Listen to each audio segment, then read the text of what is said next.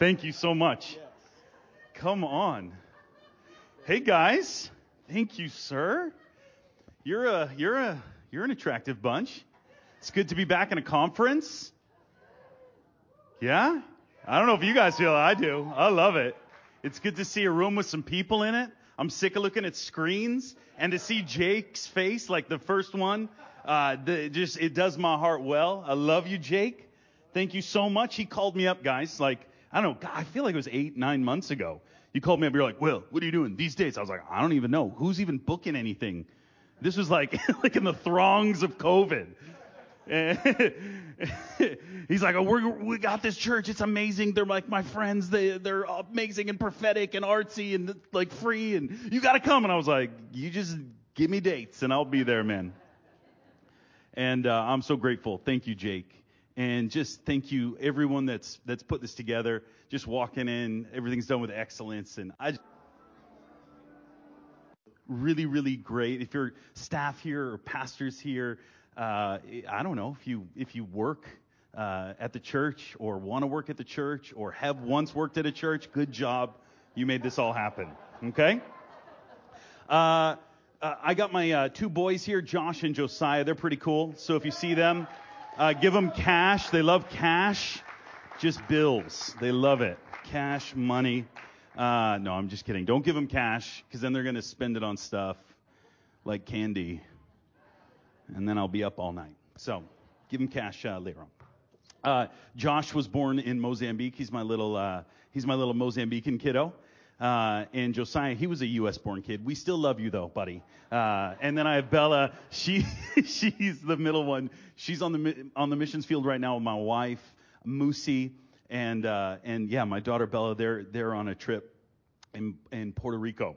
So I got to haul the kids on down here and uh, come and hang out with you guys. I can't think of a better way to spend a weekend. So thank you so much. I'm really looking forward to being here tonight, tomorrow night. Um, I don't know uh, if you guys have ever heard me before. I don't expect you to, and I love that. I actually, I'm, I'm from Massachusetts. I'm sorry. Uh, I just apologize like right out the gate. I'm from a small island called Gloucester. Uh, we're north of Boston. Uh, so, uh, J- Gorton's fish sticks, you're welcome. Uh, My, our school mascot was the Gorton's fisherman. Legitimately, that's our school mascot. Um, and uh, like Wicked Tuna. I don't know if you watched that on Discovery. You're welcome. Um, oh, The Perfect Storm. That's a good one. You're welcome. Uh, yeah. So in my town, people die on boats. Yeah, that's about what happens. Uh, it's a, it was a small island. You could drive around about two hours. Grew up there. Uh, and I'm just kind of shooting the breeze for a second. Just give me a second.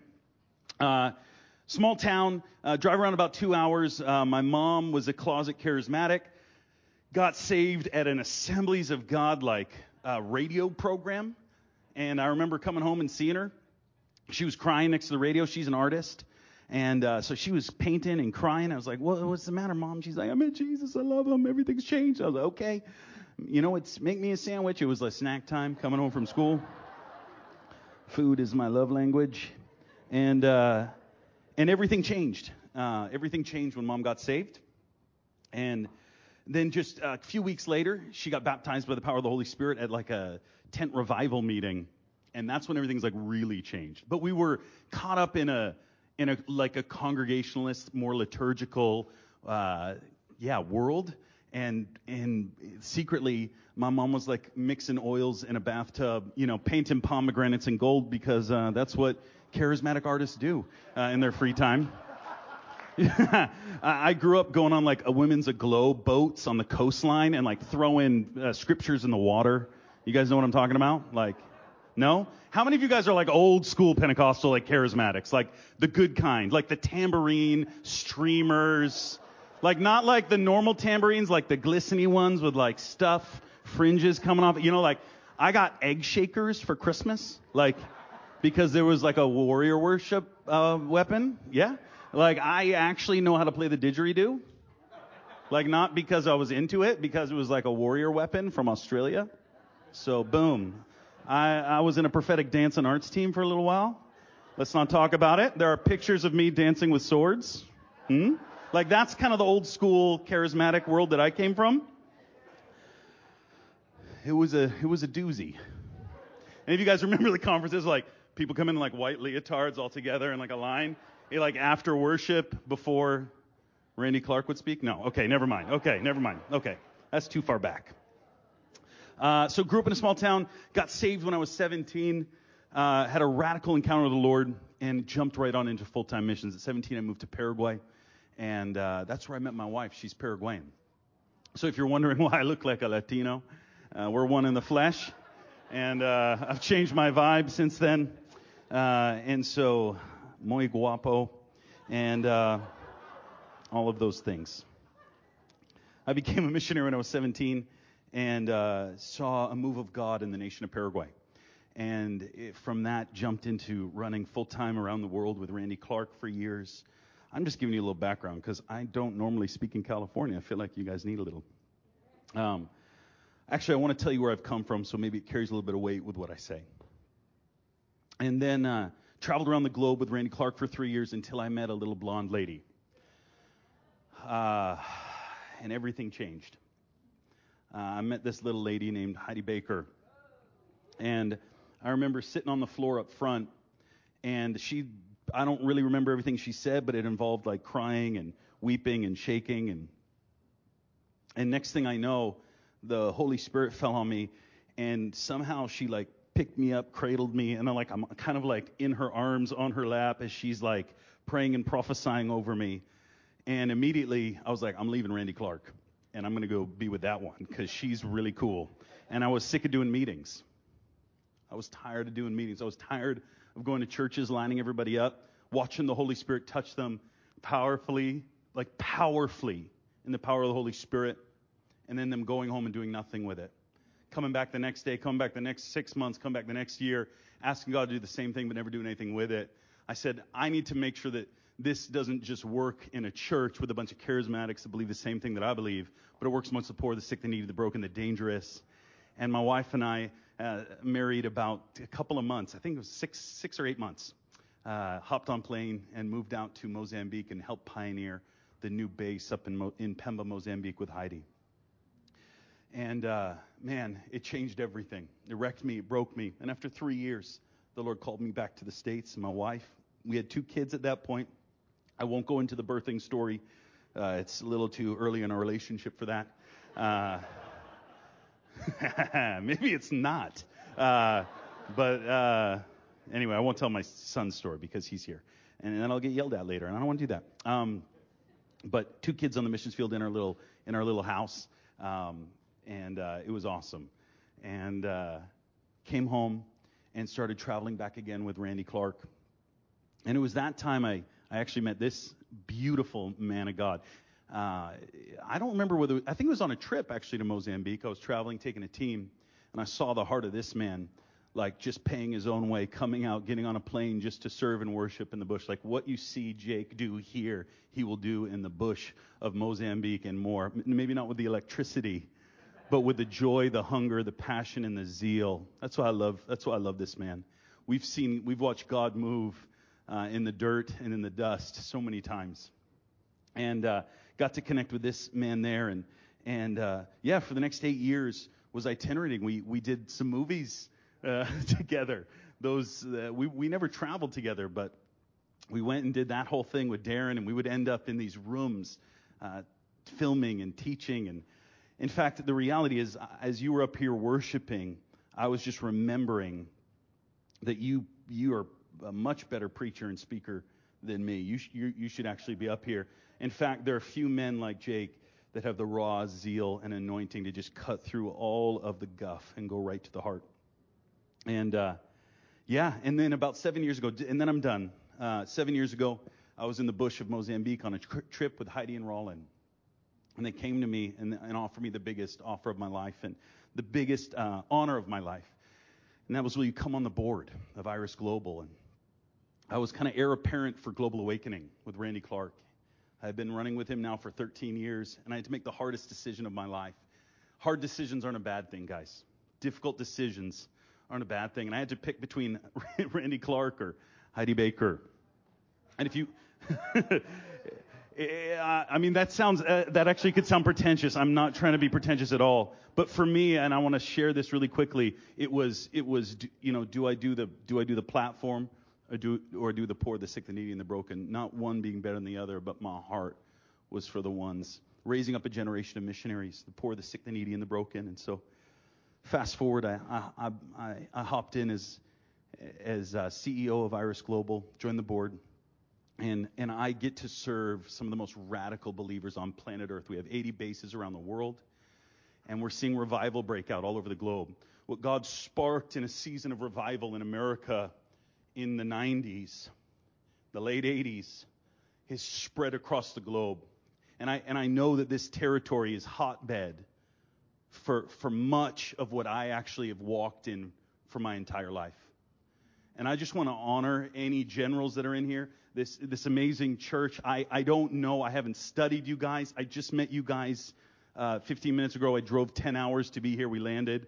I showered and then booked it over here. But I can feel this. I can feel the history here. And, and I felt like the Lord wants to remind you uh, of what you're choosing. Are you choosing a platform? Or are you choosing the dirt? Never mind. Okay. Thank you, Lord. I'm going to pray.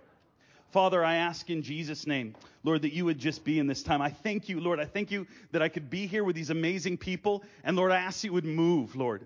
Holy Spirit, I thank you for every single thing that you have done in this place and in this house. Father, I thank you for every move, every encounter. But Lord, Lord, I, I just say, here we are. Choose us one more time, God. Here we are, God. I'm so grateful for a house that, that will pioneer and open, Lord that will pioneer and say, no, we, we, we will gather together to be in His presence. And so, Holy Spirit, this first night as, as we come back, this, this event, Lord, I ask that you would, that you would fill this place with your presence unlike ever before, Lord, that you would fill this place with expectancy unlike ever before, Lord, that you would fill this house with encounters unlike ever before. And Holy Spirit, Holy Spirit, I say, come and do whatever you want. Lord, you know me. I don't ask you for much, but Lord, I do ask that you would come and fill each and every heart. In Jesus' mighty name, Lord, we give you all the praise, all the honor, all the glory, all the power be unto your name, King Jesus. And Lord, I ask that you would put a fire, a passion, and a zeal in the heart of each and every one of these ones that came here tonight. In Jesus' mighty name.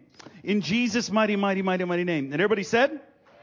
Okay, couple of rules, and I, now I know what I want to do. That's all it took. Just a little talking for a second. Okay.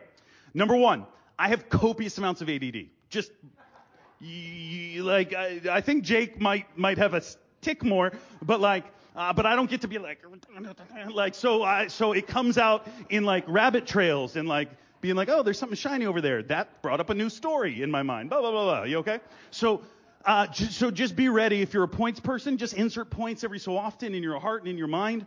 And, and so, and, and, remember, my, my, my point is the story. My story is the point. And, uh, and so I'm going to try to stuff 10 pounds of sugar into a five pound bag tonight.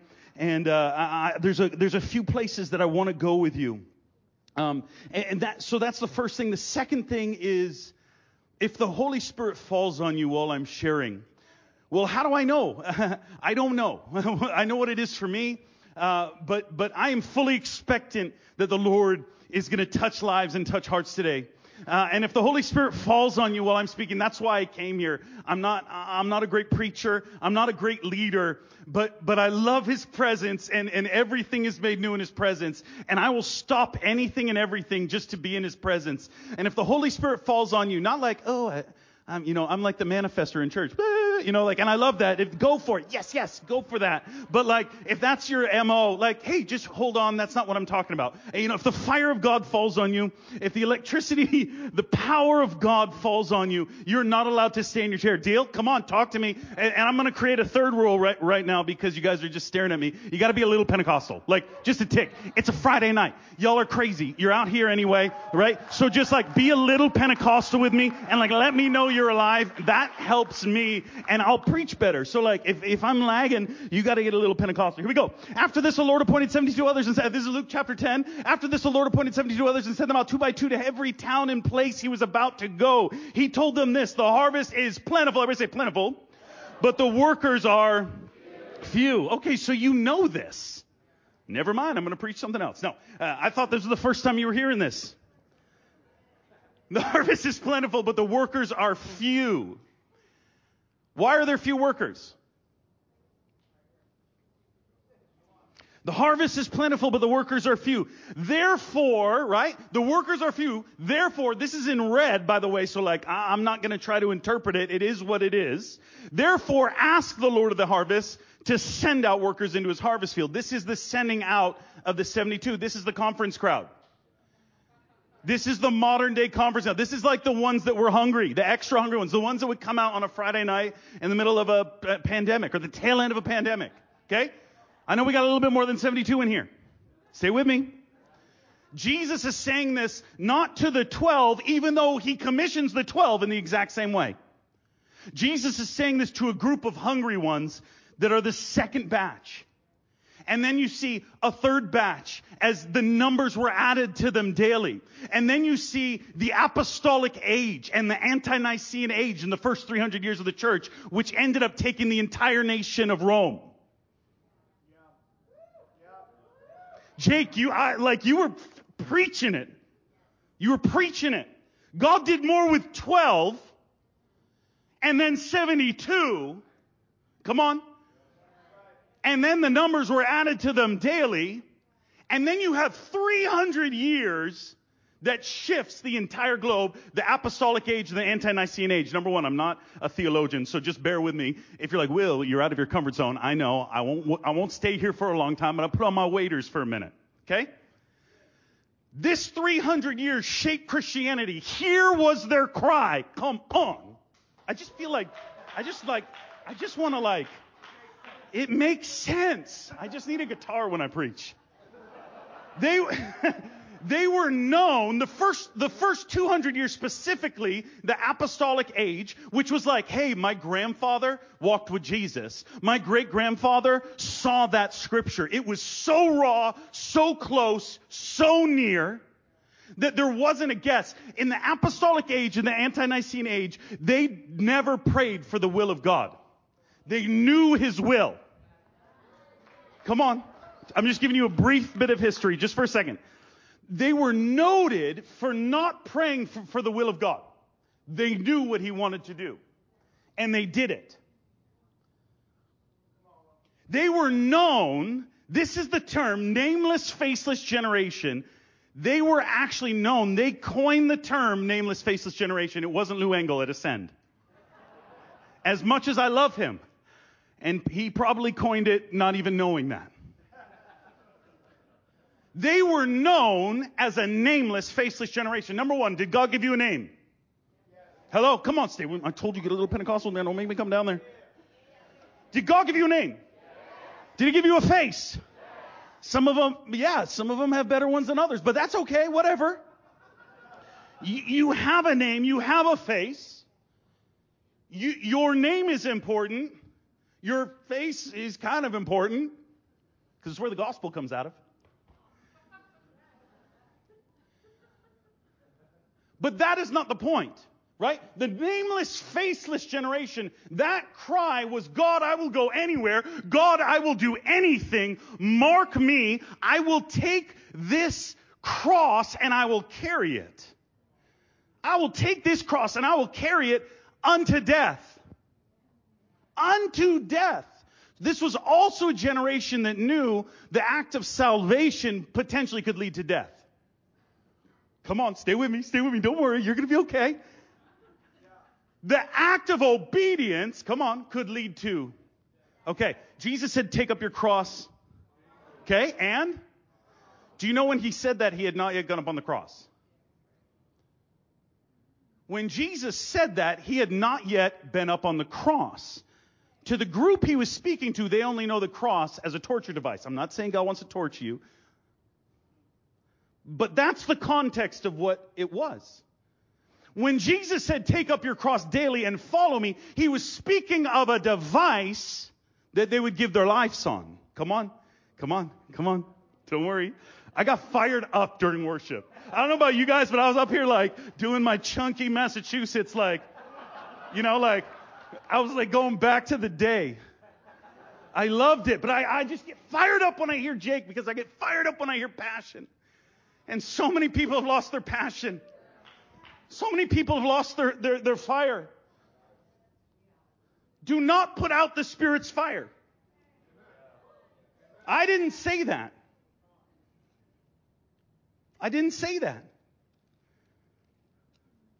Second Thessalonians, 1 Thessalonians 5:19 says that. Do not put out the Spirit's fire. Who puts out the Spirit's fire?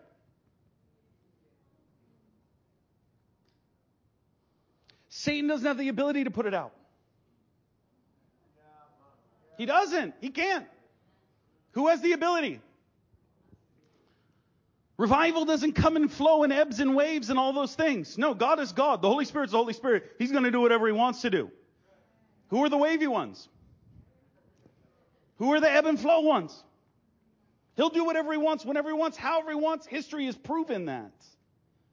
But for us, we have to tend the fire.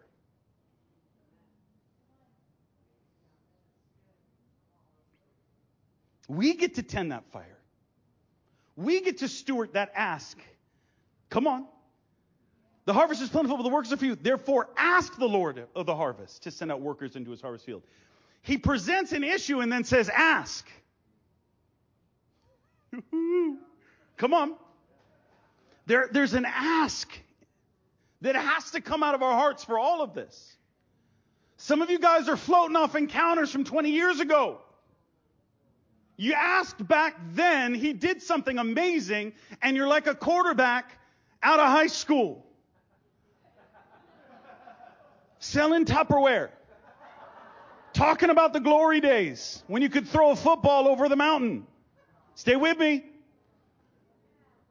God, he, he wants you to ask again. He wants you to cry out again. This hasn't changed. In fact, this has grown. Right now, the largest that, that I can see, the largest church growth in the world is in the Iranian church. Do you know this? Stay with me. Come on. It's powerful. If you don't know what God is doing, it, it is, it is beyond things that I have ever heard. And I have been uh, a part of this movement since 1999. I know it's the tail end. Like some of you guys are like, oh, it's a baby. Yeah, like I get that, but I've been in it. I've been in it, in it, in it for 22 years. I've been in it deep, traveling this planet, 55 nations, over and over and over again. One of the most exciting things I've heard is what God is doing in Iran. People are coming to Jesus in droves. First of all, it is totally decentralized. There's no one movement that is laying claim. There's no label that you can put on a door. It's just Jesus. Come on, stay with me. Come on. It's just Jesus. It, it is one of the movements that from every schematic I can see and tell and read, it is almost predominantly, predominantly female led. Mostly coming from the prostitutes. Come on. Oh, you have no idea. Come on, we're going to go to a couple of places today. Mostly coming from the most broken. Mostly, come on. Oh, so what, if you've been hiding behind inner healing in your past, I'm going to tell you right now, one of the biggest revivals on planet Earth is taking place with some of the most broken ones who've encountered Jesus. Come on. When we become a church that encounters his presence and fixates on, on, on a strategy instead of on Jesus, when we fixate on, on, on an idea and not just the King of Kings, we start to become centrally focused, internally focused. My gift, my call, my word. Come on, stay with me. Come on. Come on. Stay. Oh. Come on. Oh, I, I, oh my gift, my call, my anointing. Come on, stay with me. Come on. I need another word. I need another, uh, another dream or a vision. And what I'm hearing right now is, is, is, is a dream, a vision with Jesus, radical salvation, washed by the blood, giving their lives away in a context, come on, where you will lose your life if you give your life. Potentially. And I've listened to the stories of former prostitutes that have been in jail and tortured for their faith come out. And all they want to do is give Bibles. In fact, one of the f- most fascinating stories I've heard is two women, two women. The, the government thought it was a massive Bible outreach program. It wasn't. It was just two women. No, I'm not joking. It was two women. And they would go around and put Bibles in mailboxes at night. And then they'd go, they'd cross the border, they'd smuggle them in at risk of their own life. Something like 35,000 Bibles were seeded by two women. They thought it was a massive Christian organization. It was two women. Hungry for a king, uh, a king. Hungry to give their life.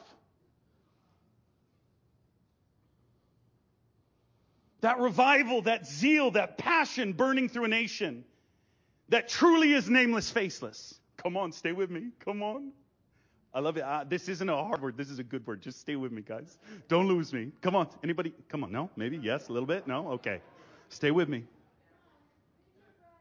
And the fire of the gospel is going out at such an alarming rate. It is going out amongst nations that we criticize. It's going out amongst nations that we hate. It's going out and uh, it's, it's going like a fire in places that, that attack places that we love. And the gospel burns. It is an upside down kingdom. This gospel is a message that doesn't make sense. Oh, why, oh, why have we tried to make it make sense? Oh, why, oh, why have we made revival to be about a building and a wave and a well and a stadium, which he is in all of those things. I'm not knocking any of it.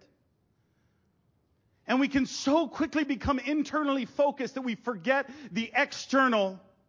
I will give my life away for the sake of the gospel. You guys are getting me a little extra tender right now. I'm just going to be really honest. Like, I'll share with you. I'll just, like, uh, I won't unzip my shirt, but it doesn't have a zipper. But, like, I will expose a little bit of my heart right now. I'm just going to be really, really real. I just came back from, I bless you, man, in the name of Jesus. Father, release a revival fire on that man. Come on, in Jesus' name. I just came back from Mozambique just a few days ago, I feel like I'm just getting over jet lag. I, had an okay night's sleep last night.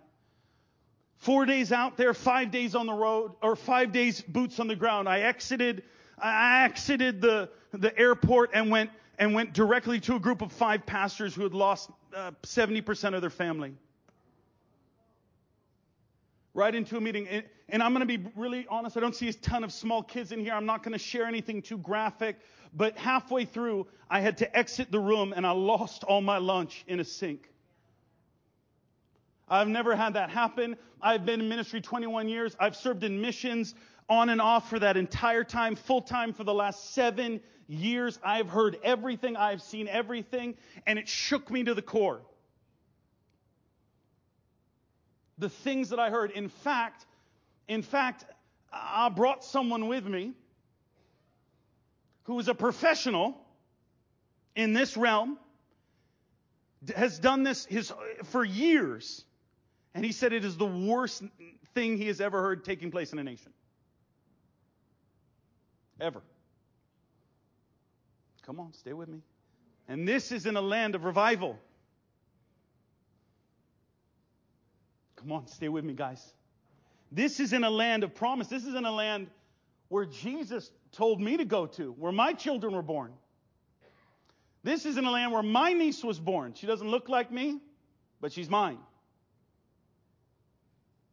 This is in a land of more prophetic promises than most.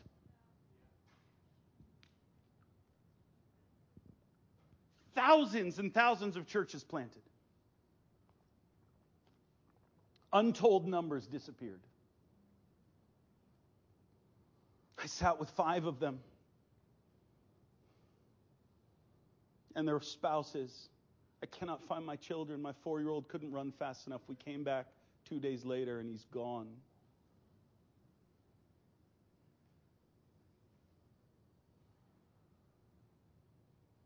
The most horrific I've ever heard. I'm not telling you this to, to make you sad. Stay with me.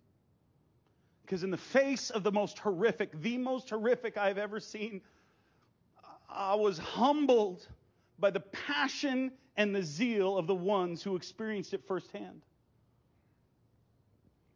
In fact, it, it, it confused me. I, I, it challenged me because the moment that they shared the most horrific, there was worship. This is just a couple days ago. This is the first time I've looked at people and shared this stuff. I cannot find my son. I cannot find my daughter, my wife. She is gone. She was probably taken captive. And we worshiped.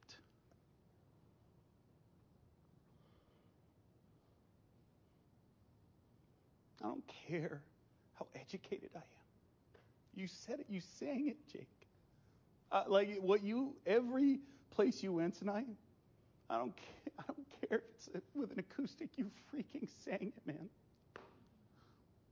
You sang it, man.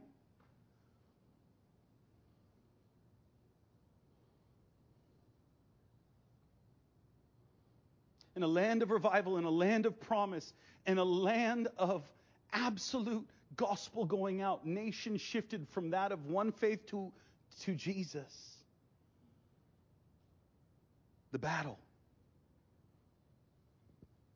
And in the midst of the, the worst, no different than in Iran, you hear a rise come up of worship.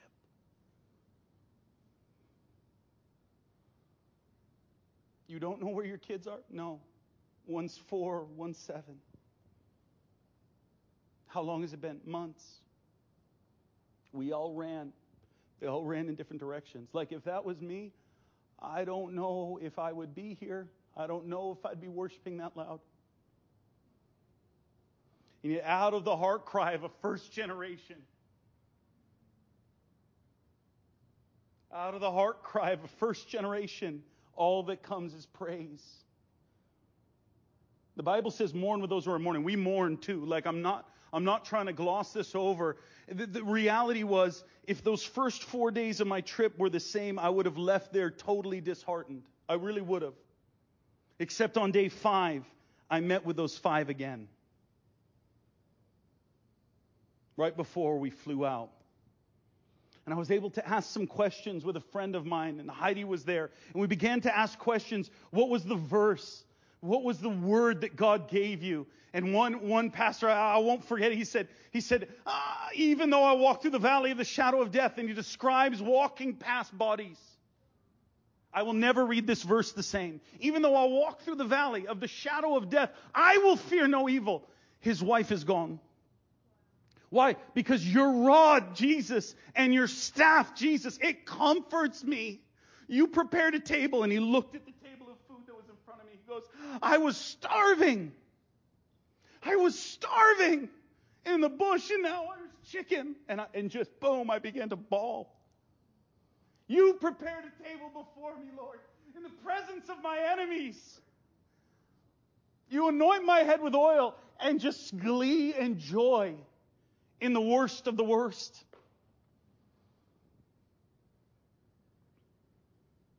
He said, they can burn our homes.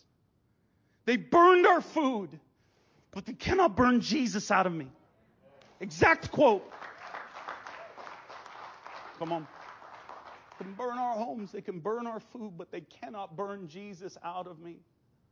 They cannot burn away this Holy Spirit. He said, when we came, our arms were crossed. We were ang- angry. We were sad when we came. Some of us walked five days. Some of us, some of us went up through other nations, came back down, just searching, trying. When we came, our arms were crossed. We were angry. And they said, and then Mama, that's what they call Heidi there, told us to serve. And so we served.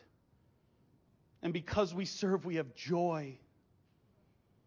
Because we serve, we have joy. Because we serve, we have joy. James says this, true religion is tending to, are you guys okay? You guys alive? Stay with me. Stay with me. You kind of, it got quiet in here. It's okay. Come on, this is a good word. Woo. This is a good word. Jesus is alive. He is moving. His revival fire is moving. His revival fire is blowing amongst the nations, even in this nation. What, what God started in 94 is ramped up. It's fled to the nations. The prophetic words many of you received are accurate. Come on. The prophetic words that you gave your life for, the meetings that you sowed into, you were building foundation stones that have expanded beyond anything you can imagine. Every intercessory prayer. Come on. Every time of gathering and intercession. It's built something and you're a part of it. Whether you see it or not, I'm here to tell you, you're a part of this. But it's not enough. It's not enough just to say, I saw that word come in a meeting. It's not enough just to say, I was there when that person gave a word and the Holy Spirit moved on them. It's not enough just to look back and talk about what he did. I love that. I honor it. I do it. But I want to throw something out to each and every one of you. I'm sorry, I'm a little passionate today. It's, it's a little jet lag, and we drove a long time. I got that minivan anger, you know? Come on. Stay with me. It's not enough to say that I, I, saw that or I heard that or I visited Redding. It's not enough to say you went to harvest school 15 years ago. It's not enough to say that. No, because what God is doing now, what He's doing today, uh, is beyond anything I have ever experienced in the last 22 years of, of moving around the globe and going to the places that we've been crying out for. Stay with me, guys. The harvest is plentiful, but the workers are few. It's not enough to just say, I'm going to stay in a, in a closet and pray. It's not enough. It's amazing. If God calls you to be intercessor, uh, intercessor, intercessor, that's not a thing. Irish setter, uh, intercessor, heal the sick, raise the dead, cleanse the leper, cast out demons. Freely you receive, now freely give. If God has called you to be a doctor, that's amazing. Heal the sick, raise the dead, cleanse the leper, cast out demons. When was the last time you cast out a demon?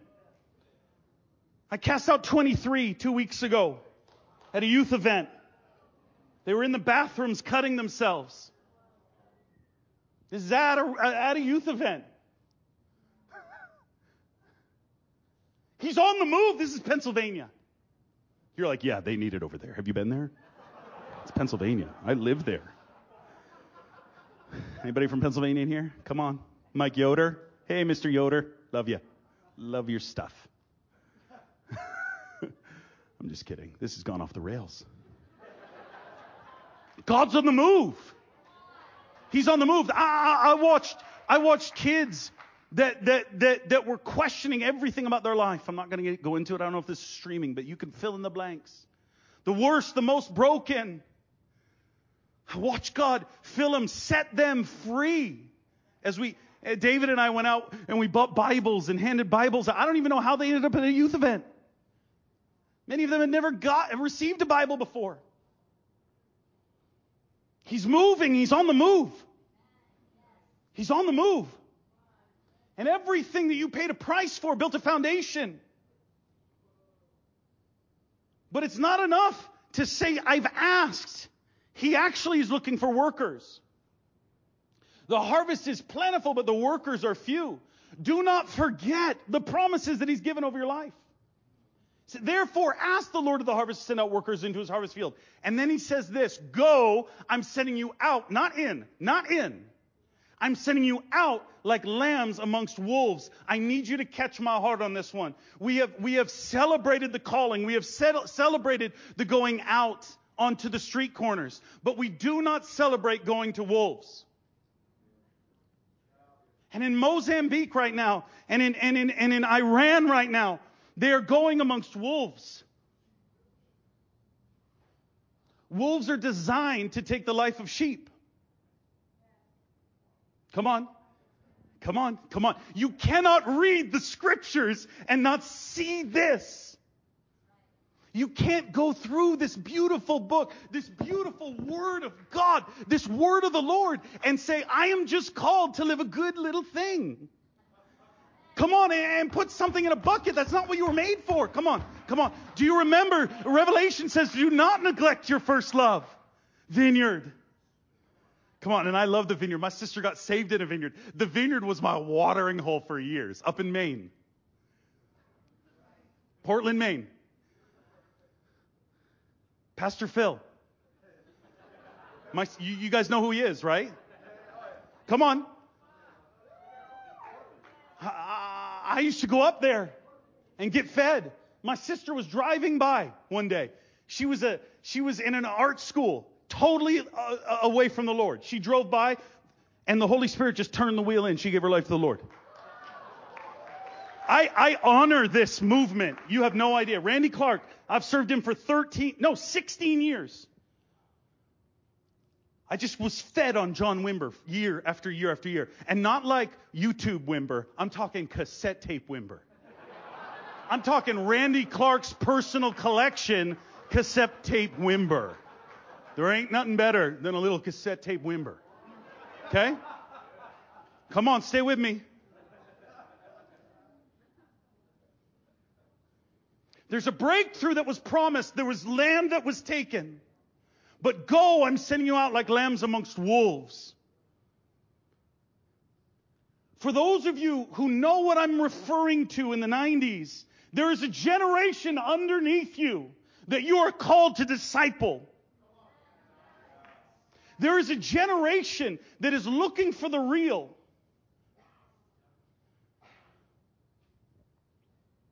And you are not done yet.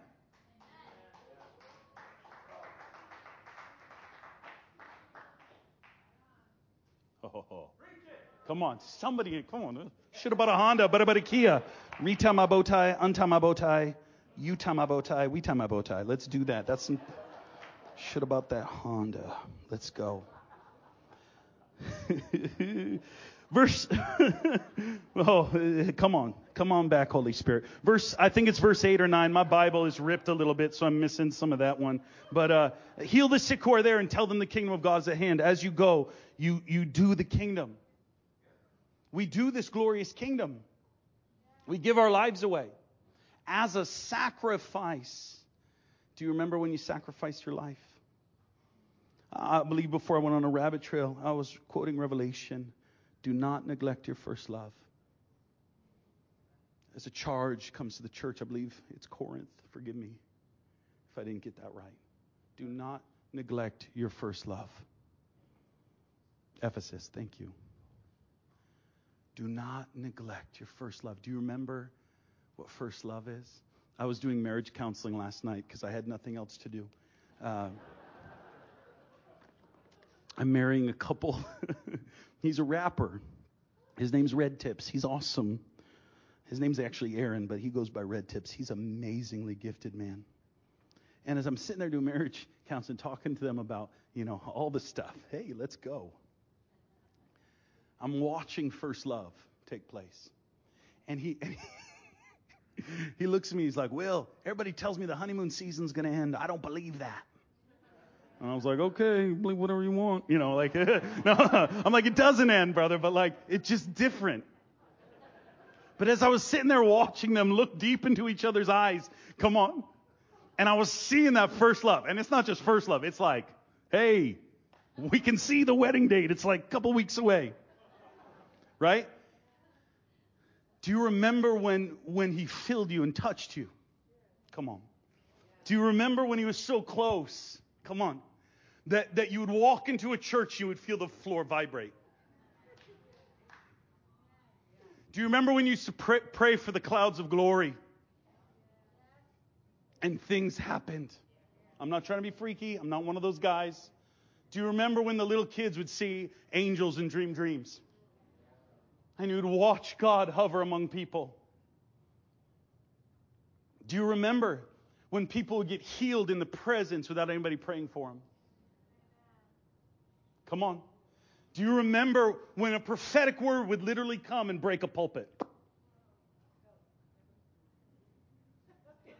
Come on, stay with me. Come on, I'm not weird. I've seen it. I'm not weird. I've been there. And many of you have too. Do you remember when he would fall in buildings and it did not matter who was on the stage? Come on, who was at the altar? You could not stay in your chair. You ran forward without an altar call. Do you remember? Do you remember when the anointing would fall in rooms so thick it was hard to breathe because the fire of God filled your lungs? And his voice was so near and so close. I want to tell you, nothing has changed. Nothing has changed. He is still the same Holy Spirit. And the words of to the nations, they have happened and are happening. But I hear the Holy Spirit asking, Will you set aside everything that is about you? And when you make it about Him,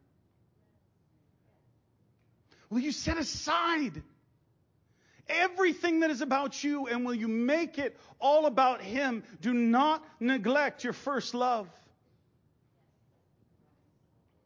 I understand the seasons. I understand what we've come through. I understand that nobody trusts the prophetic. I understand that people are leery. I understand that great men have fallen. I understand that it doesn't make sense. I understand all those things. We walk through it. But fan into flame the gifts of God that are within you that came through the laying on of my hands, Paul says over Timothy. And that is in the backdrop of immense persecution and their brothers in the faith dying. He goes, Timothy, fan into flame the gifts of God that are within you that came to laying on of my hands. For God didn't give you a spirit of fear, Timothy. Fear doesn't just look like, oh, I'm scared to go and minister or scared to go. No, fear looks like, I am scared to trust God again. Fear looks, I am scared to take a risk again because I did it and it didn't go the way that I wanted. It's not just fear of the enemy. It's fear of trusting God again. It's fear of acting like a fool when everybody around you's like, hey, it's just a new season. Oh, we got to redig a well. I don't want to redig a well. I don't want to redig a well. I don't want to redig a well, guys. Why? Because I'm, I'm seeing a wave that's gone out. And I want to be on the cusp of that, wherever it is. I made a lot of mistakes in ministry, but I never, ever sat and waited for it to come to me.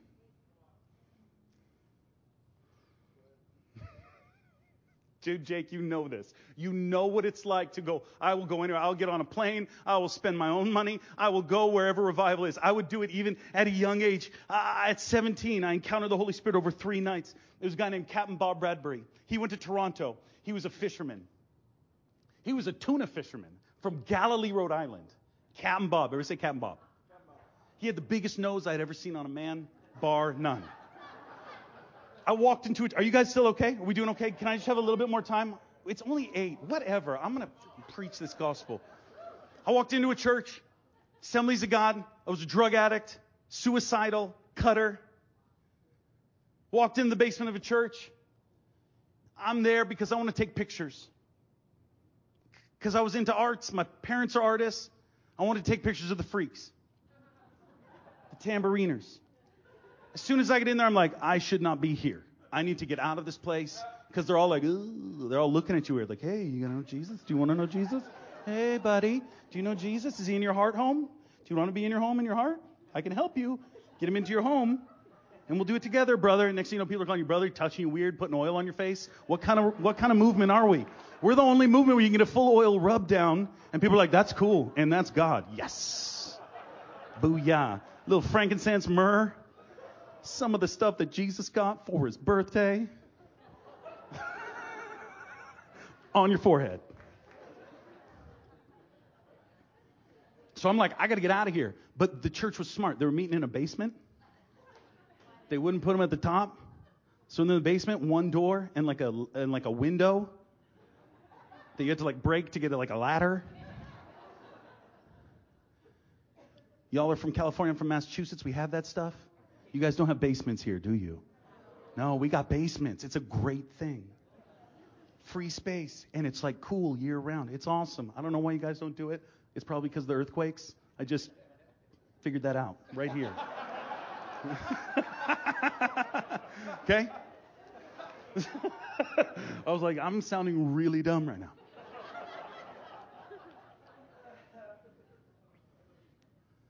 Walk in, the church was smart. They put a big guy at the door. You know, we got lobster traps where I come from, right? You can go in easy, can't get out. Right? They entice you in. Same thing. I'm like, I got to get through that guy, and he's going to call me brother and like touch me, and I don't want that. So I'm going to like play the game. Right? Everybody stands up, I stand up. Everybody starts like worshiping. And this was like, there was no worship team. It was like, hey, bring your worship instrument. Let's go, guys. And there was like a lady with like one of those harpsichord things with the buttons on it. I don't know what they're called, legitimately. She was up there being like, din, din. And there was like seven or eight people that had shakers and things. And everybody stands up and they're like waving their hands. So I stand up, I wave my hands. Yeah. People are singing songs, I'm just mouthing words. Because I don't want them to come up to me, I don't want them to talk to me. All of a sudden, it ends after like a half hour of horrendous worship. And there's such thing as horrendous worship. Maybe, I don't know. It was bad. And I go, I see the guy move, big guy, see him move. I go to make my move, the door swings open and in walks Bob, Captain Bob. He was waiting for worship. He, he didn't even like it. He was just out in the hallway. He's the speaker that night. Bob was an ex fisherman from Galilee, Rhode Island. He had been he had been walking with the Lord and in ministry for six years up to that point. This is 2000, nine, or five years, 19, no, I'm sorry, it was 1999, almost at 2000. He had been in ministry five years, got touched in 95 in Toronto. Can I do a little inception, a story within a story? You guys okay? Bob was a drinker. And not like the Holy Ghost kind. Let's reverse. Before Bob was a drinker, well, he started at like 12, 13. About 14 years old, I think he, I don't know much about his family, but he didn't really have a family. About 14 years old, he wandered down to the docks and got a job on a fishing boat. 18 years old, became the youngest captain in the eastern seaboard. Okay? By 22 years old, he was captaining a boat. Like his own boat, I'm sorry. And that's a quarter of a million dollar boat. And he was working on a system to harpoon tuna and throw 3,000 volts down the line, zapping them, boop, killing them dead. Now, Bob was either in the mafia or like the CIA or both. Because at like 25, at like 25, he got his pilot's license. So he would pilot a plane, spot tuna, radio down to his fleet now. He had a fleet at 25 and a boat building business. And they would see bluefin tuna, 1,000 pound bluefin tuna, sunning themselves on the surface, harpoon them, zap, and you got sushi. So Bob is, is deep, doesn't know the Lord. He marries Susie at like 18 years old, and they can't have kids. It's just Bob and Susie. Susie is 95 pounds soaking wet, teeny little thing with an accent that you couldn't even understand anything she says. And she loves Bob. She worships the, the ground Bob walks on. And Bob loves Susie. No kids, but he was always he would always take in young young guys on his boat because he remembered how he was taken in. Bob, like I said, he was a drinker. And Susie got a hankering for Jesus. So she met a church, went to this church. I think it was like a Lutheran, maybe Episcopalian church, and she would attend there. And for years, she would just pray for Bob. And nothing would happen. In fact, one of my favorite stories is Bob's in, he would just go and fight. He was a big dude. Bob looked, when I met him, looked like Popeye, but in old man flesh. Like, he was in his 60s, like, used to be ripped, still is ripped, could take me in a fight, but like a little soggy. You know what I'm saying? and that shark fin on his face was like, bang, what's up? Like, he would actually later on, he would get in a pool and go dun dun dun dun dun. Like, it was a thing. You just couldn't not look at it and point at it and call it things. Like, it was Bob's nose. Susie told me told me a story. Came back. Uh, I think he he harpooned four bluefin tuna, made you know 50 grand, 100 grand uh, on a trip. Goes back, starts drinking, and he liked to fight. So he starts fighting. Uh, he gets a, a hand on his shoulder. Bob swings around, breaks the jaw of a guy that was a state trooper, Rhode Island state trooper. Bing bong boom, Bob's in the hospital, wakes up the next day because you don't hit a trooper. That's how we do it in, the, in New England. Bing bong boom, you're in the hospital. You guys don't do that out here? Oh, I got some stories to tell you then, but I won't. Bob's in the hospital, wakes up, state trooper is in the next bed. They had like a big wreck that day and they were short on rooms. So Bob's in one bed, state troopers in the next, Bob's handcuffed to the bed, and like in four hours, they become best friends. Okay, do you guys know the type of person I'm talking about? Like real deal, your word is gold, take it to the bank. A man is only as good as his word. That type, I'm telling you, Bob was in the mafia. True story. We're driving back out of a revival meeting, me and Bob. I'm in Paraguay. I know I'm getting ahead of the story. We'll go back, but I told you it was like Inception. We're driving back. God just moved. The fire of God fell. Bodies are everywhere. Kids are encountering Jesus. The power of God ripples throughout a church. It was one of the greatest, greatest meetings I had been to. And Bob spins around and he looks at me and goes, If anybody ever hurts you or your family, do not call the police. I'm 17. I wasn't driving. I don't know why I'm doing that. I go, Bob, what are you talking about?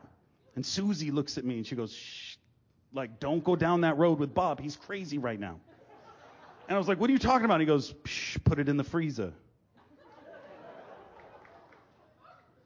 Put what in the freezer, Bob? He's like, shh, boy, put it in the freezer. That's all I know. If anybody ever hurts me or my family, call Bob and he'll put it in the freezer.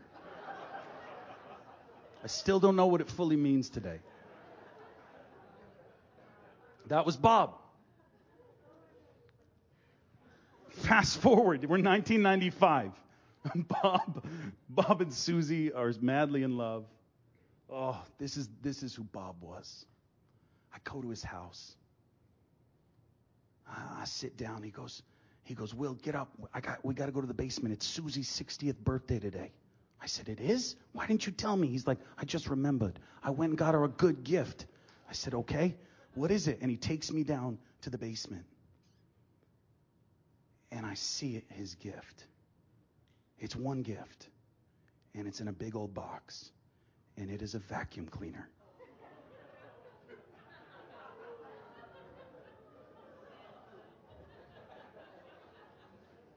Come on, stay with me, guys. Don't worry. We're going to go somewhere with this.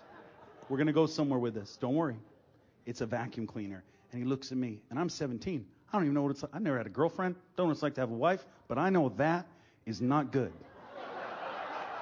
That is not what you give your wife on her 60th birthday. And he looks at me and he goes, he goes, I spent 200 bucks on this. It's amazing. It's got all the bells and whistles, Will. I said, Okay. He goes, I'm not good at wrapping things. Help me wrap this. I wrap it up. and I don't want to be there anymore. I drove two hours from Gloucester, Massachusetts to Cranston, Rhode Island to wrap up a 60 year old lady's vacuum cleaner. No cake, no ice cream, no happy birthday. Walks up like he wrapped it, puts it down in front of me, goes, I got you a gift, happy birthday. And, and he tells me to sit down. He sits down and goes, open it. And she's like, okay, Bob, I'll open it. And unwraps it. And I watch her unwrap it and I see Bob just going. And before she fully even peels it, he's like, I got the good one. And she goes, Oh, Bobby, I love it. I love it so much. You're the best husband. And she, she goes, I'm going to use it right now. And she just vacuums in front of him. And she looked at me, and I knew what she was thinking. I'm talking about real people right now. I'm talking about solid, I'm talking about hearts. See, everybody thinks the anointing comes just because you say the right prayer, get the right hands on laid on, on you, but the foundation of what he builds on is more than you can imagine. And God isn't looking for the people with the greatest encounters. He's looking for people with heart. He's looking for people that show up, the 72 that show up and go, I know this Jesus, and I'll do whatever he says. I'll do whatever he says.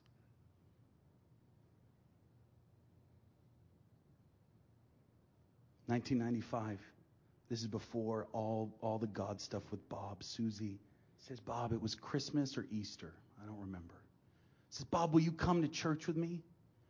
I've never asked you. That's all I want. And Bob goes, My church is the ocean. My sanctuary is the boat. I talk to God out there. I don't need a building. She goes, Bobby, just please come, just once for me. And he goes, okay. And he honors his wife. Sits in the back. The pastor gives a set, like, does his message. And at the end, dismisses everybody and goes, ah, I got an announcement. We're looking for a new head deacon for the church. Deacon, brother Amos or whatever, left. I'm looking for a head deacon. And Bob goes, I should be the deacon.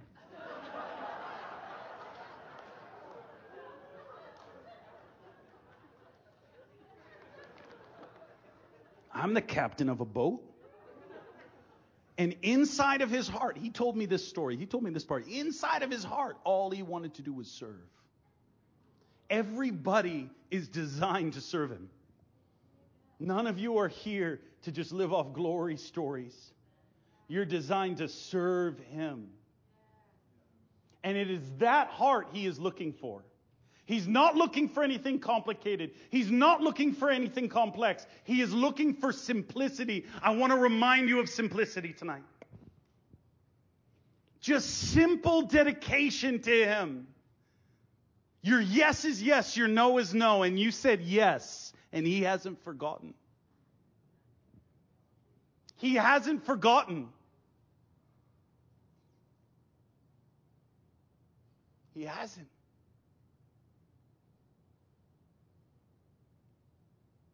Bob walks up to the pastor. He goes, I'm your new deacon.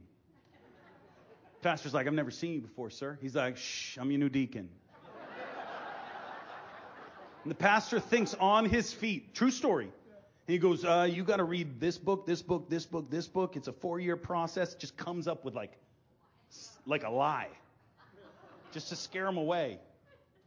And Bob's like, done. I'll do it. Bob takes four years. Because as the pastor got to know him, he was like, this guy needs time. He held true, made him read all the books. Bob becomes head deacon of the church after four years. And doesn't just become a deacon, becomes super deacon. Like he is there six in the morning, he guards the place, he pushes people away, he picks people out, carries them out even though they don't need to be. He he sets up church.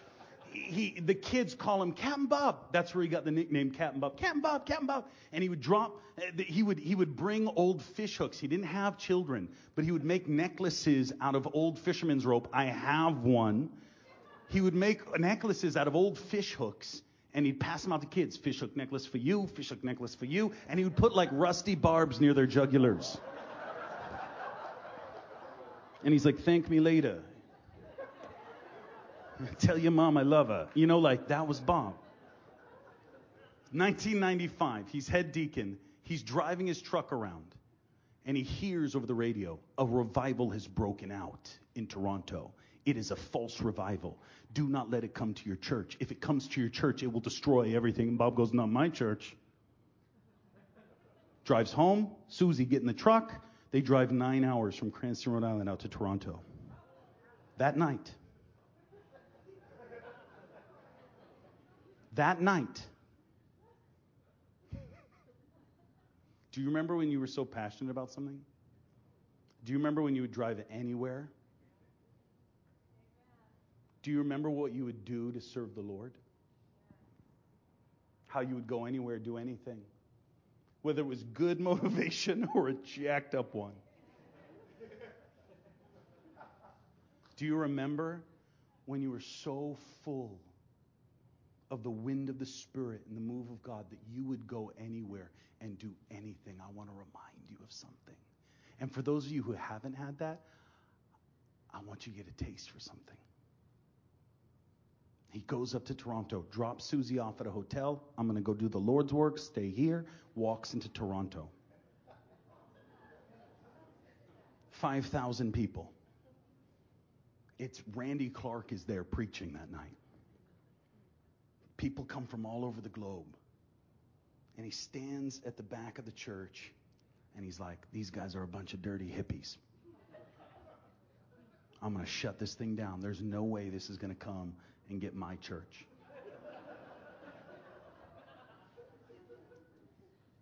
a kid walks up to Bob holding a soccer ball and chewing bubble gum. And Bob had this way with kids, passing them necklaces and such.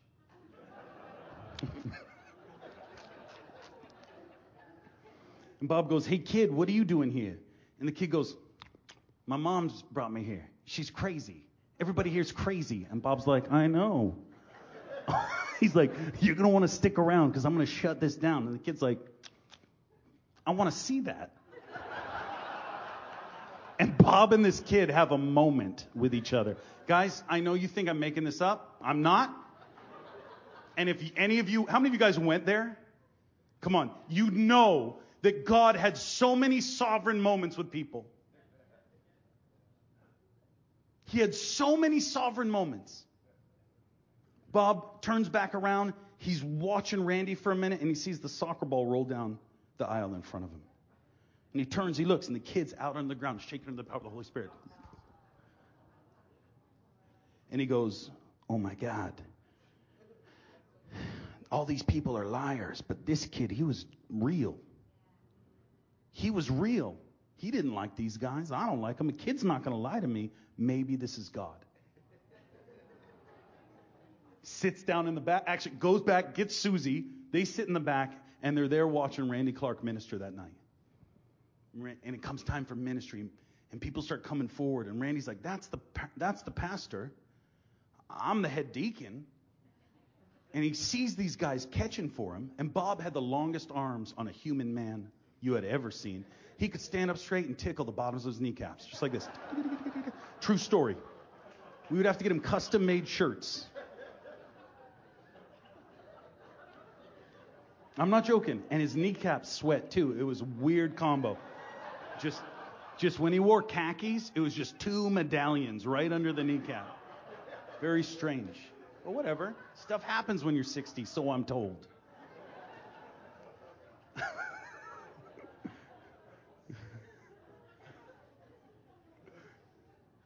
Come back, Holy Spirit. Please. Bob walks up. He sees the catchers there. and he pushes the Toronto catchers aside. He puts his finger in Randy's face and he goes, I'm the head deacon. I'm your new catcher. And Bob's like, or Randy's like, okay. And he just, and Bob, because of his arms, he could just, he could just lay him down. He didn't have to bend his knees. Heads gracefully touching the floor. So Bob catches for Randy the first night.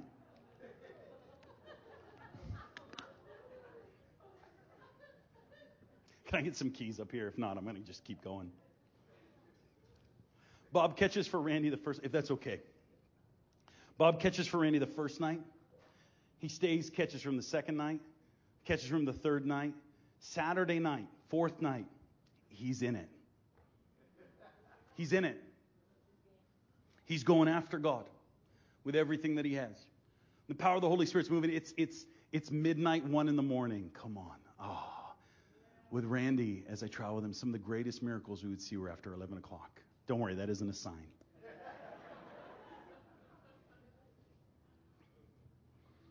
and, and it's, it's midnight, 1 o'clock, the meeting's coming to an end. And, and he looks up at Randy and goes, Randy, as, as they pray for the last people, and he goes, Pray for me. First time he asked for anything. Everything else he told Randy what he was going to do. I'm your new catcher. He goes, Will you pray for me? And he goes, Bob, thank you for catching for me. But it's time that you catch the anointing. And Randy lays his hands on Bob. Bob goes out, thump, on the floor. Gets up. This is his first time. He's like, Whoa. Looks at his watch. Church opens at 10. It's 1 in the morning. It's a nine hour drive. It's seven and a half. If he goes fast, he motors back. He slips on his alb and his stole, opens up the church doors. Kids come running in Sunday morning. Captain Bob, Captain Bob. He drops to his knees, wraps his arms around four of them to hug them, and they fall out. Thump, thump, thump, thump.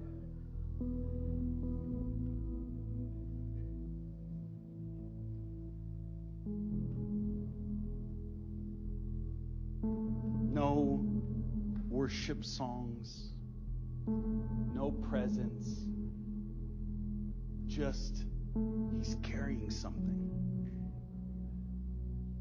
Simplicity, obedience, hunger. And God just overflows.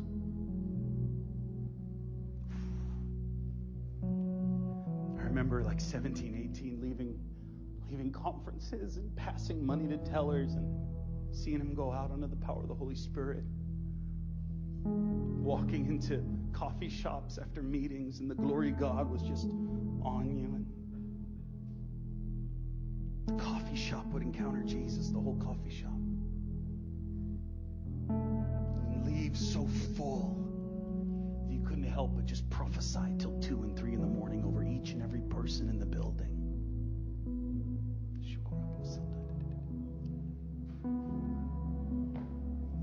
Just so hungry for another encounter with His presence. And the Holy Spirit would crash in.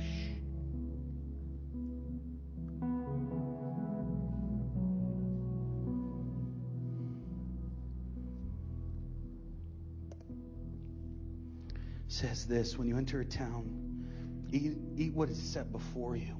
I'm missing a chunk of this right here. It's torn out of my Bible. Eat what's set before you. You just take a posture of receptivity, appreciation for the call that He has you on. He says, don't, don't take an extra pair of sandals. Don't take a purse. Don't do it. Do you know why? Do you know why you're not allowed extra sandals? Do you know why you're not allowed an extra purse? It's because He wants to be your backup plan. He wants to be your backup plan. Not a strategy not someone else's testimony. Jesus wants to be your backup plan.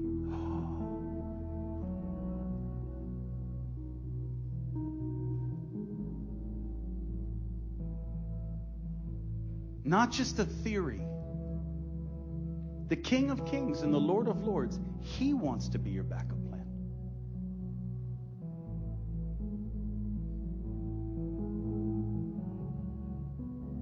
Do not take an extra pair of sandals. It's just another car. That's all that it was. Radical reliance combined with a radical calling on going to wolves. Radical obedience. Obedience isn't actually radical, it's just walking with Him.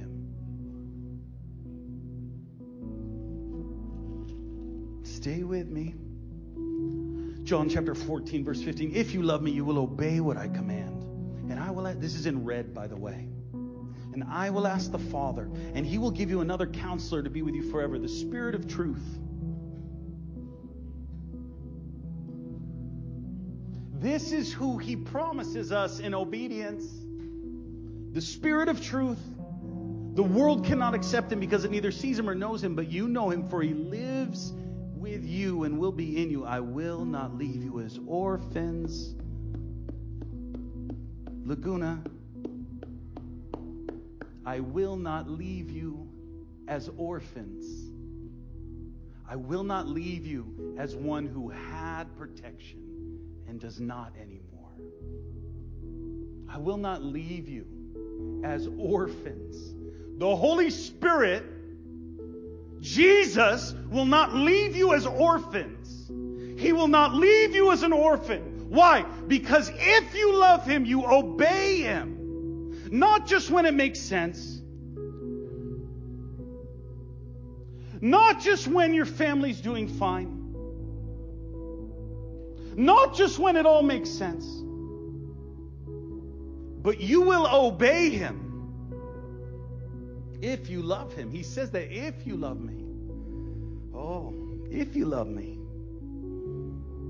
Before long, the world will not see me anymore, but you will see me because I live. You will also live. On that day, you will realize I'm in my Father, you are me, and I am in you. Verse 21 of John chapter 14. Whoever has my commands and obeys them, and obeys them, he's the one that loves me. Come on, I see a room of radical lovers. See a room of radical lovers. He's not looking for much. He's just looking for obedience. Even if it doesn't make sense, even if you're just like Bob and you're like, not my church. I'm the one in charge of that. I'm going to do whatever it takes. And the four kids, they fall out under the power of the Holy Spirit. And nobody, nobody prayed for them. Just Bob gave them a hug. And they're gone. One kid's out four hours, one kid's out uh, 20 minutes. Parents are screaming at Bob, cursing at him, what did you do to my kid?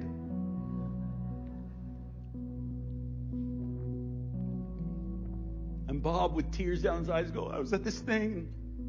Long story short, it's the Holy Ghost or it's your alb. The Bible says, do not lay hands hastily on any believer. I don't like that verse because I travel and lay hands hastily on people.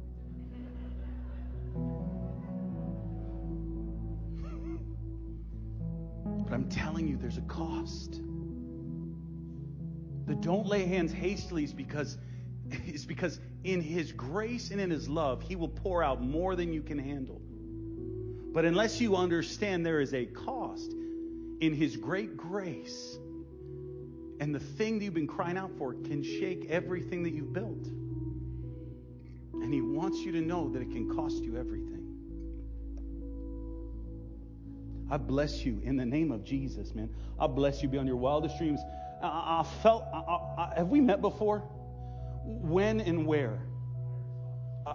What's that? Redding Iris office. You guys visited there? I, I what's that? You live there. Uh, forgive me, guys. I've seen your faces. but I don't remember any of that. I want the three or four or five, I don't know, anyone that's in that row, I want you to stand up if you're hungry right now.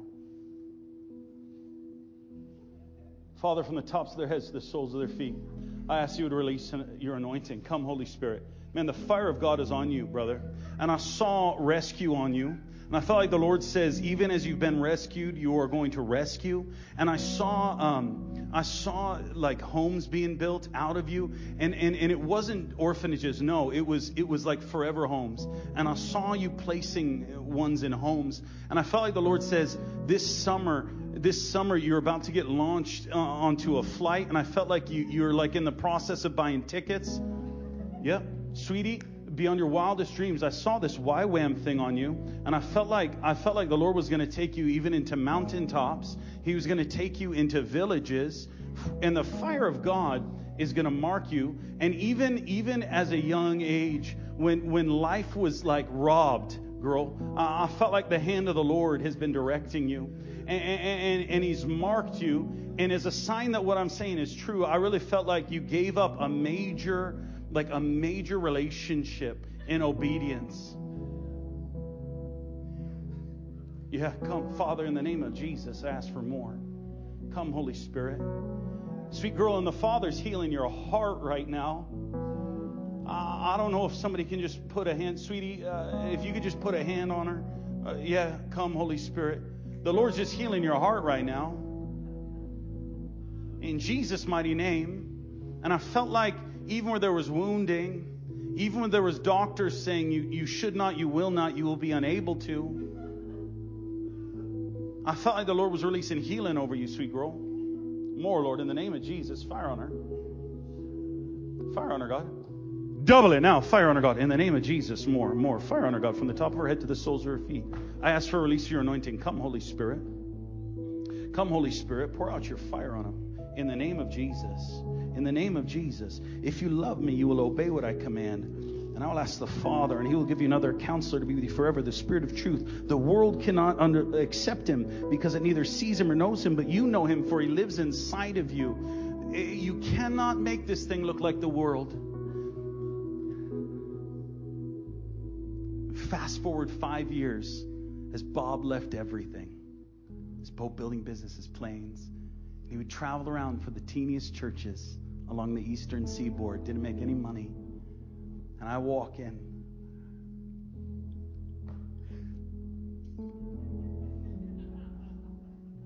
And everything changes. One encounter. One encounter. Everything changes. Everything changes.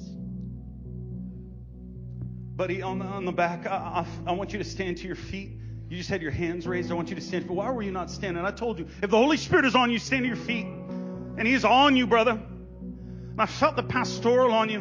And I felt like you've been asking God to open up, uh, open up ministry schools and, and, and even, and even theology schools. And I felt like the Lord says God's going to put a desire for the word on your life beyond anything that, that you've experienced up to this point. And there is a pastoral call on you. There's a pastoral mantle on your life. And, and I felt like people saw it early on and they tried to put you in a youth room. They tried to put you in a room with little ones, but you it didn't feel right. You served and you did it well, but it did not feel right. And that's because you're not called you're not called just to serve a younger generation. You're called to call adults back to their first love. And I felt like I felt like there's a maturity and there is a leadership on your life, and I felt like there is a I will lay down my life for my friends. And I heard the Father say over you that the time you spent giving your life down and laying your literally laying your life down you're gonna, you're gonna infect a generation with passion and zeal. Come, Holy Spirit, in the name of Jesus. I bless you in the name of Jesus. I bless you in the name of Jesus. I bless you in the name of Jesus. Come, Holy Spirit, from the tops of their heads to the soles of their feet. I ask for a release of your anointing. Vem, Espírito Santo, no nome de Jesus. Vem com tu poder, vem com tu unção. Em nome de Jesus, vem cair neste lugar. Yeah, con teu fogo, con your, with your fire, God. Lord, I ask you would ignite a passion in this room, Lord. I ask, God, Lord, not just another encounter, Lord, not just another meeting, God, where people fall over. I am, I worship you, God, and I'm grateful for you moving any way that you want. But God, Lord, I ask you to release an impartation tonight.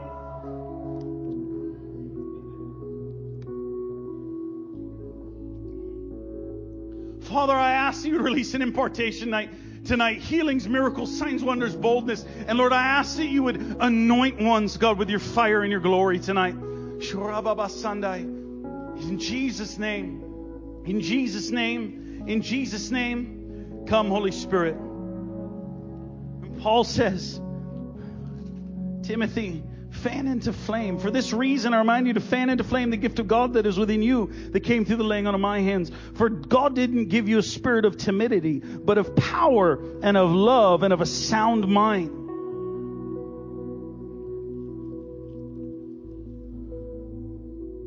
Fan it into flame. Holy Spirit, I ask you would fan it into flame tonight.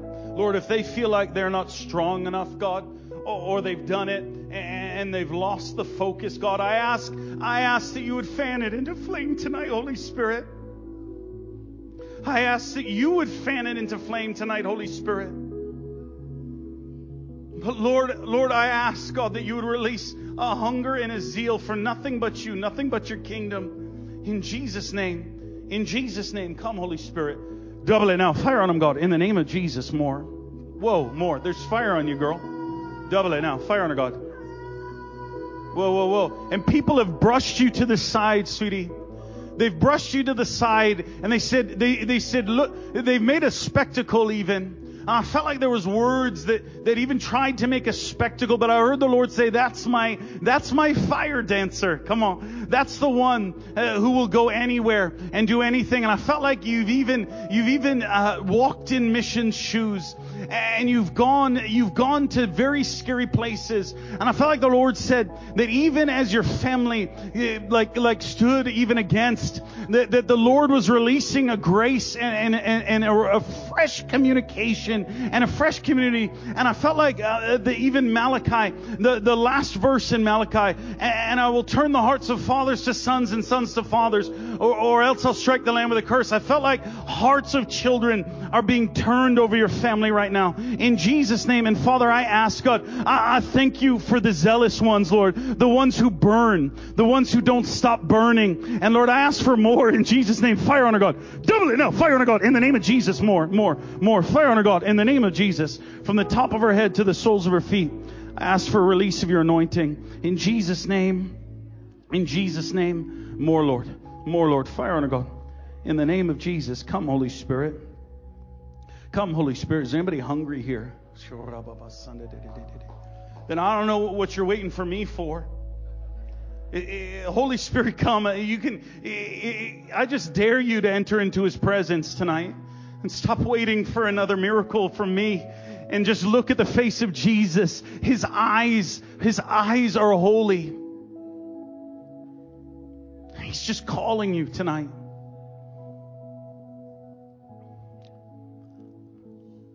I ended a story and I just want to finish it in two minutes. I said my trip to Mozambique would be the most difficult. But as I got to ask questions and they told me stories, they worshiped and they shared from the word. And I heard the ones that had lost their family and I heard the ones that had lost their children with smiles on their faces say, This, this gospel is going out as fast as it's ever gone. And I watched them get up in front of crowds of hundreds of people as their children are missing, as their wives are missing, and preach this glorious gospel. Let the testimonies of our brothers and sisters in Christ encourage you tonight. Let the testimonies of our brothers and sisters in Christ, not our neighbors, not not far away ones, but the brothers and sisters that you have sown into. Let them encourage you. And in, in, in one of the most humbling moments of my life, I dropped on my knees in the dirt as five men laid their hands on me.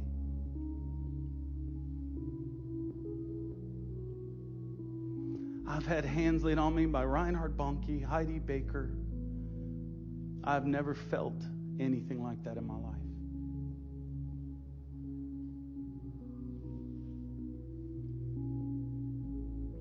Therefore, ask. Is there anybody hungry here tonight? If you're hungry, stand to your feet. If you're not, you just do whatever. But I ask right now that you don't put yourself in a mode, in a normal mode, like, oh, I'm just going to wait to get home. I ask that you close your eyes and begin to ask Him, Lord, here I am, take me. Lord, here I am, take me. Come, Holy Spirit. I'm going to ask the Holy Spirit to come. Some of you might feel heat, some of you might feel fire. Thanks, Josh. Some of you might feel power. Just, just ask Him for more tonight.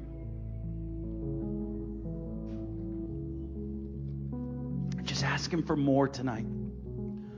Laguna Niguel just ask Him for more tonight. Let it with your voice. Just say, Here I am, God. Take me, John Wimber. He would pray this prayer Lord, I'm a coin in your pocket. Spend my life any way you see fit. Let that be the cry of your heart tonight. Come, Holy Spirit. Hey, come, Holy Spirit.